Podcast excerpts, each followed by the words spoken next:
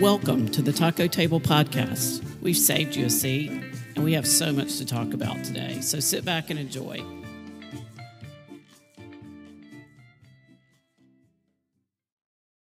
In this episode, you'll learn what a Garminism is, and you'll hear the first part of our first interview.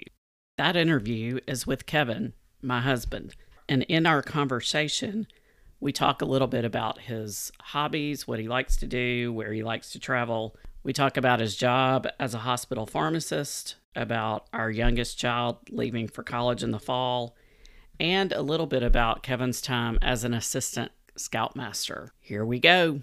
I want you to explain what a Garminism is because you mention it in this episode. Basically, a Garminism is anything goofy that Tim says.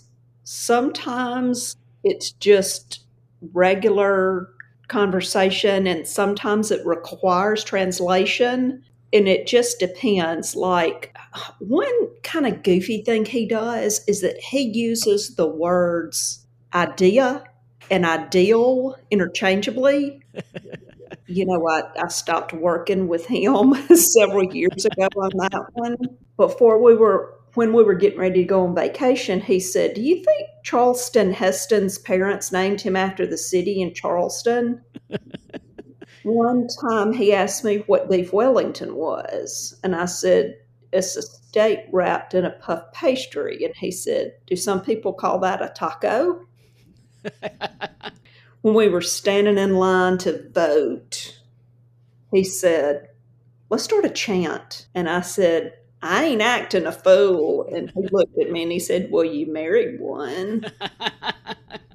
I mean, we that know and love Tim take great, uh, we take, we get so much joy out of his Garminisms to the degree that Chris has started a Garminism Facebook page. Yes. So if you would like to be in the know whenever Tim says something good or funny or, you know, anything that qualifies as a Garminism, you can follow that page.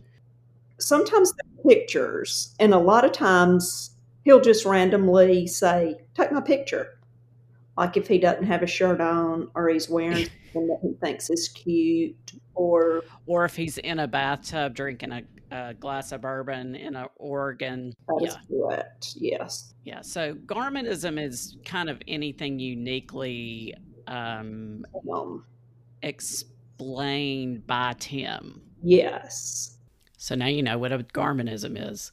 Hang on to that definition because you'll need it. The rest of the episode is our first attempt at an interview. We hope you enjoy our conversation. Hey, I'm Rachel, and I think tacos are pretty much the universal language. Hey, I'm Chris, and I also like hot dogs. Hey, I'm Kevin, and I'm not sure what I've gotten myself into. Kevin, uh, how excited are you right now? I don't know. It's it's kind of a mix between excited and nervous, queasy a little. I am super excited. For those of you that don't know, Kevin is my husband. You might have heard us talk about him briefly on the introductory episode. And he is also our very first taco table interview guest. And Chris and I just could not be more excited. I have lots of COVID questions, lots of drug questions. Well, they always send the expendable ones in first. Yes. So, Kevin, before Chris starts with her questions, maybe why don't you introduce yourself just a little bit? well, my name is Kevin. I'm from Mississippi originally. Went to college at Mississippi State and Ole Miss. I've been a pharmacist at a hospital for the last 30 years. 30 years is long time. It is a long time. But there's a retire. There was a retirement in there too, right? There was a retirement or a rollover, more or less. Retired from the state of Alabama, but continued in my same job. But that was totally legal, right? Totally legal. okay. And that's all I'm saying about that. no, it's it's actually quite a blessing. My children who are in college or in college or about to be in college should feel that blessing. There's got to be more to you than that, Kevin. Come on.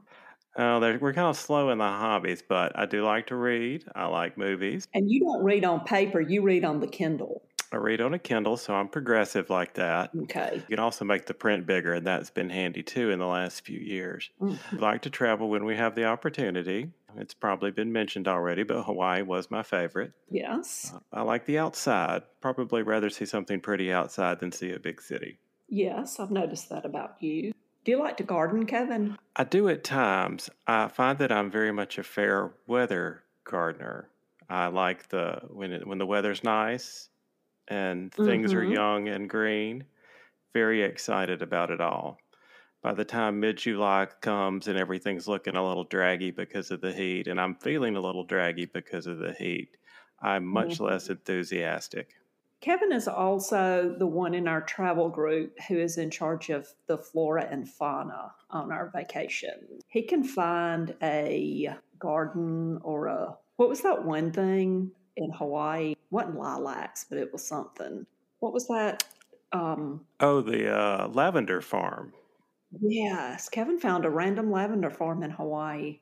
It was lovely. It was lovely, and the we only had about 30 minutes to enjoy it before it closed. Yeah. But it was still nice. Kevin likes to hike. I must say, I probably don't have as much endurance as I should to be a hiker, but that's part of the being outside. Oddly enough, I have a job where I, ha- I work in a place with no windows, so that's a that can be a problem at times. You really don't have any windows in your bunker? Oh, none at all. I have to make about four trips outside every day just to see some sunlight. Does that do a number on you? Sometimes it does. And I guess in some ways it's good for concentration, but I really I really do like to have a view or see a little daylight. Sometimes I mean Rachel probably thinks I just sit around a lot on the weekends, but just to sit in the living room and have all the light coming through the windows mm-hmm. is uh, fantastic. Yes. There have been days where like if it was a stormy day or there was snow moving in or something like that that was going to be like a weather issue and Kevin would come in from work and have no idea that any of that was going on just because he doesn't ever see outside. Yes, I frequently come in and ask if it's rained. Oh, so if you've worked for 30 years as a pharmacist, how many drug tests have you had to take?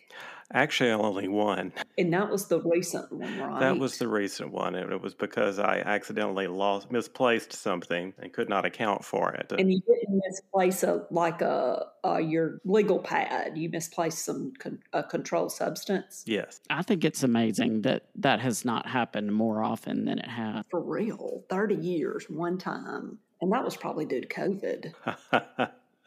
it was due to a lot going on all at one time. You should always be focused on what you're doing, even if you think you're really good at it.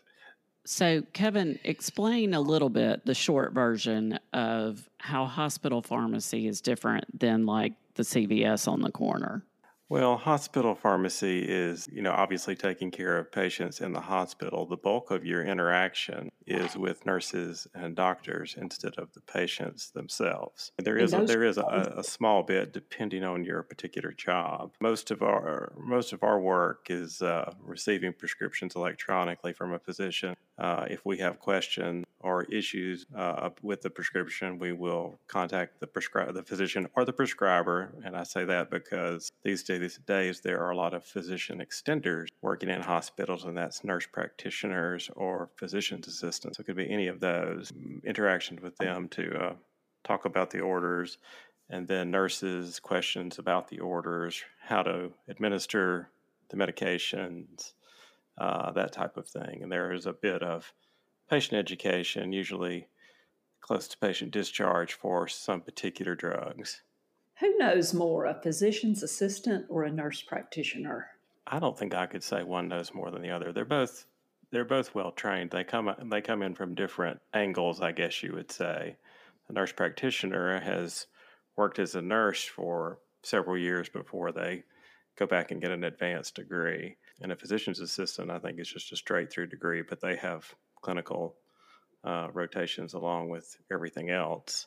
But I would say that a nurse might, a nurse practitioner might have more practical experience at the start. You have a niece who is in pharmacy school right now. What? How have things changed in the last thirty years since you were in pharmacy school? Because I notice y'all talk shop a lot on Friday nights. Probably computers have been the biggest change in that. They've allowed us to do a whole lot more work, a whole lot more efficiently uh, than we did 30 years ago you know, working in a hospital 30 years ago, uh, I actually I was using a computer system, but if you saw the the terminal we were using, it was it uh, looks kind of like a joke. It was one of an IBM terminal, and it measured about 18 inches deep, probably 14 or 15 wide, and it weighed a whole lot. It wasn't like today where we have uh, you know many things running on a computer. It ran one thing, an in-house created uh, medication program. And at that time, just the pharmacists could see it we use that to keep up with the physician orders, to deliver a day's supply of medication one day at a time, to schedule the uh, sterile intravenous products like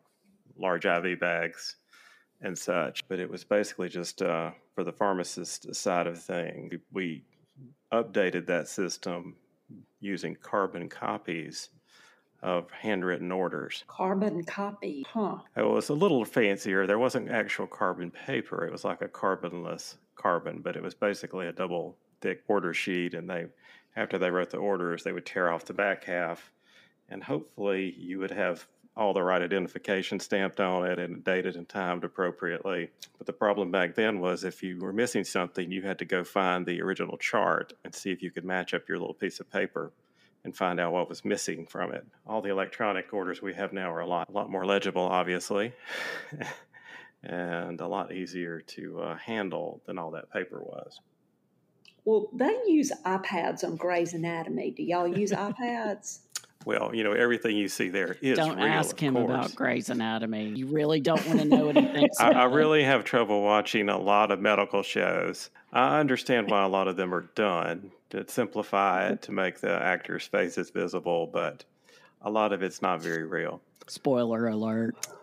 I'll say if we were going back, you uh, you asked about iPads. Our particular software that we use, there has been some iPad usage with it, but it's not hasn't been very compatible, and it's usually easiest to use a real computer. Tell the people who are dying to know about your new pharmacy and how much it cost. well, I, am lucky that I don't actually know the cost, but it's probably in several million dollars because it was done from scratch. Approximately 4,000 square feet. Uh, we replaced a approximately 35 year old pharmacy with uh, lots of new things to meet current standards. And we were very lucky. We have very adequate lighting for the first, one of the first times in my career. But no windows. Well, we didn't really have windows before either. Basically, all new shelving, all new workstation, new rooms to prepare sterile products in that are all have our very sophisticated uh, heating and cooling systems, and the pressures, temperatures, and humidities are constantly monitored and adjusted either electronically or by people if needed. What are those adjusted for? Whatever you're concocting? There are standards written for these rooms that require certain pressures, like your pressures relative, like a room must be positive pressure or a room must be negative pressure in relation to the rooms around it. It basically helps keep uh, particles out in some cases that might carry contamination into the rooms. Uh, or in the case of a negative pressure room, it's sucking uh, everything out of the room to a vent on the roof. Uh, help keep the uh, people making the hazardous products safe. Now that's really real. That's real. There is a vent in my pharmacy that goes about 60 feet down a hall, up five stories of a building, and across to the highest point of the roof before it's filtered and released. Hmm. Part of why it was so expensive. And was the COVID what took so long for it to be completed? Uh, no, there was a, uh, I guess, an issue during the construction, and uh, some of the uh, ceiling duct work was damaged and had to be replaced. And some moisture damaged some, other, or potentially damaged some other components. We had to stop and reorder all the parts and then put it all back in. You can't even have a pharmacy you can't have anything nice these days. Mm-hmm. I hate it when that happens. Well, now that that's over with, what do you like about your job and what do you not like about your job? Other than the people, other than the crazy people. I, I never mentioned anything about crazy people. no, absolutely not. I like my job because it's it's never the same day to day. My in my role, I tend to be the problem solver, so I kind of watch over things, look for issues as things pop up days to day, day to day. I help figure out how to best and most efficiently solve. Also, making sure that everyone's trained adequately, that we're following all of the state laws, state and federal laws, and that we keep track of the goodies. What do I not like about my job? Well, I mean, after 30 years, there's a lot of things I've done before, and a few of them are old. Right.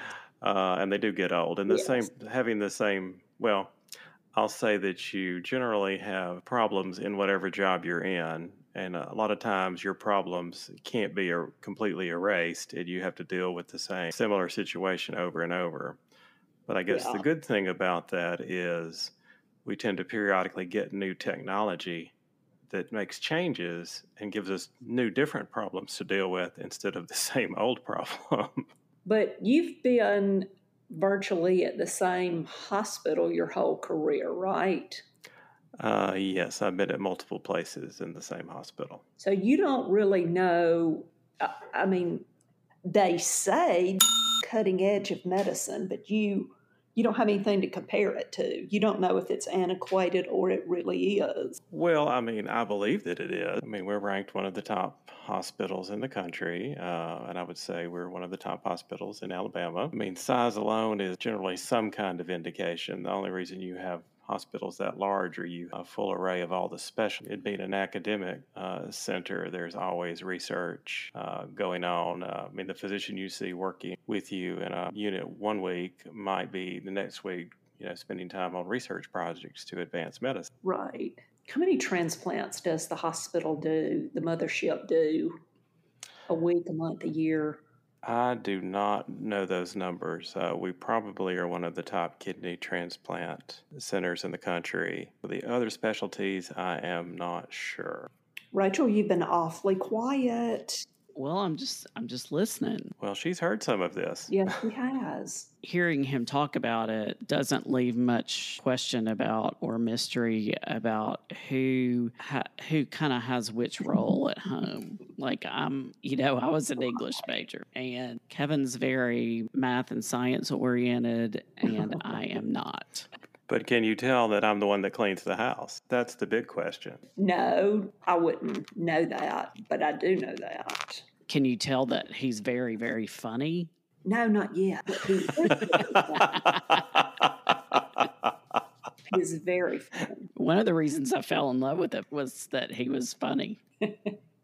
I know we're interviewing Kevin here, but I'll just tell y'all a little funny Garminism for the day, and this was a Chris Garminism. We're going to have the very little amount of grass replaced in our front yard. And there was a guy that came over, Jonathan, that came over this morning and gave us some quotes. And Jonathan was real cute. And so when Tim and I were going back to work, Tim was in his vehicle and I was in mine. And I called Tim and I said, Jonathan, the yard boy's real cute. he said, Should I be worried? And I was like, No, no, you're fine. Well, is he going to tend your new grass? Yes, he is. and then oh, into the fall. Nice. Does Rains fall on the funny side? Who does she fall more on the side of, Kevin or Rachel? I would say me. I agree with that. I think that Rains and I are more one liners, fast comeback, and Grant and Rachel are more story. Right. Although Grant has uh, picked, picked his game up quite a bit in the last couple of years in the fast, snappy comebacks.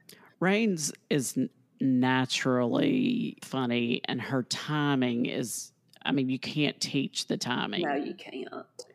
And from the time she was little bitty. The things that she would say were funny, but the timing of what when she would say them was hilarious. Okay, so tell the story about the night that y'all were at a Mexican restaurant. Long before Friday Night Mexican, we ate Mexican food at least once a week and sometimes more. And we have a Mexican place that's, you know, three minutes from our house. It's not the one we go to now. And the kids loved Mexican food. So anytime that we needed something quick, we would go do that. And when my parents came to town, which was a lot more often in earlier years than it is now, we would run up and get Mexican. And one mm-hmm. night we went up there. My parents were here. I can't remember if Suzanne was here or not, my sister and her family or not. But the kids just, I mean, and we've never been one that like you go to the Mexican place and have chicken fingers. I mean, if we went out to eat, you ordered something off the menu. Right. We didn't do a lot of children's meals and that kind of thing. Rains is probably three, and she loves steak. So she likes, you know, when we order fajitas, she likes the steak. And, and very often I would order either steak tacos or steak fajitas and a margarita. And so one night, you know, the guy comes over to take our order and she just looks at him in total totally serious and says, I'll have a taco and a margarita. And the whole table, you know, just dies laughing because she she doesn't even know what it is. She's just listening to what I've ordered. So she's just ordered what you've ordered. She's not ordering it to be funny at that point. No, because she was way too young. That sounds good. I'll have what you're having. Right, right. I think she noticed we enjoyed them. Uh huh. How difficult is it going to be for you, Kevin, when she goes to college? Well, I mean, right now I can still form words, but I'm sure I, that will be harder the closer it comes to time for her to leave. Uh, it's going to be very different. I mean, in a way, we're being weaned off of her by her senior year. Right. Because she is gone a fair bit in the evenings. And sometimes I only see her a few minutes a day. Mm-hmm. And I mean, we still have a few months to go, but I really expected it to be harder for Grant to leave because she has always been so much more mature and more independent and knowing what she wants. I don't know. I don't know if it's because it's the youngest or if it's just because of of her personality. But I think Kevin and I are both struggling with the idea that she really is going to leave. And and that's that's strange because at the same time we're so excited for her and excited to, to find out what she's going to, you know, decide to do for a career. And I think she's going to love Mississippi State, and I think she's going to thrive there. But it's a strange kind of feeling to be that excited and also a little bit sad or a lot sad at the same time. Now, did you say you were more, you thought it was harder for Grant to leave or harder on us for Grant to leave? I thought it was going to be harder for Grant to leave. And I, I, d- I think that it's going to turn out that Rain's leaving is more is more difficult for the two of us. Uh, I'll say it certainly wasn't hard for Grant. It was kind of like the Roadrunner. uh-huh. He was gone. he gone. Well, almost as soon as he was gone, he was back um, because of COVID. And while, you know, I'm sorry that his year got cut short, I do feel grateful for the extra time that he was here because we really didn't expect that. When she gets to Mississippi State, how many people will be there on campus that either have gone to Dawson or have gone to Vestavia or that she knows from Birmingham? Many? I, I think maybe twelve ish, maybe maybe twelve to fifteen. Um, I know. So there's the twins, and then there were a couple people last year that are between Grant's grade and her grade that are there. I mean, I know of at least five or six. Not all of them are Dawson kids. Um, I think there's one other Dawson kid. Two Dawson but her roommate is from Vestavia, and I know of at least two other girls that she knows from school that are going, and I feel like there's somebody from Homewood that she knows that's going. And we affectionately refer to her roommate as Makeup Madeline. Correct. Madeline. Right. And she came and helped Rains do her makeup for homecoming when she was a junior. Okay, Kevin, you, you're kind of an Eagle Scout. Well, I'm not an Eagle Scout. I just have an Eagle Scout. I'm Eagle Scout adjacent. yes. How, how difficult was that Eagle Scout badge? Um, it takes quite a few years. I mean, I was a, a assistant scoutmaster for several years, accidentally.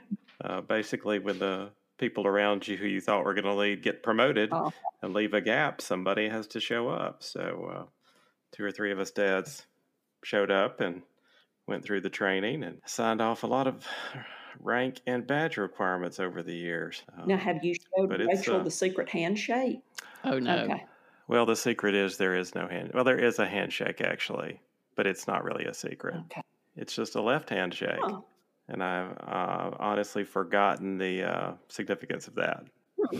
It, le- it leaves you quickly when you're not doing it all the time. Yeah, use it or lose it. I think the biggest part of an Eagle Scout is keeping a boy focused on it for the period of time needed to finish all the requirements, especially if your child is into sports or anything else. And as they get older, what they say in scouting is you try to get them finished before they smell perfume and gasoline. That's interesting. I hadn't heard that one, but that's very interesting. Well, there are a lot of a lot of scouts that t- tend to vanish around partway through ninth grade, then they show up somewhere in their junior year determined to finish what they started. Now, there are parents that uh, don't let their children get a driver's license until they eagle. I've known a few of those. That's definitely a motivation. That is a motivation. To hear the rest of our conversation with Kevin, you'll just have to wait till next time. Going forward, we want you to know that our episodes will drop on Fridays sometime before we leave for Friday Night Mexican. You can subscribe to the podcast on Spotify or Apple Podcasts, and you can find us on Instagram at Taco Table Online. See you next time.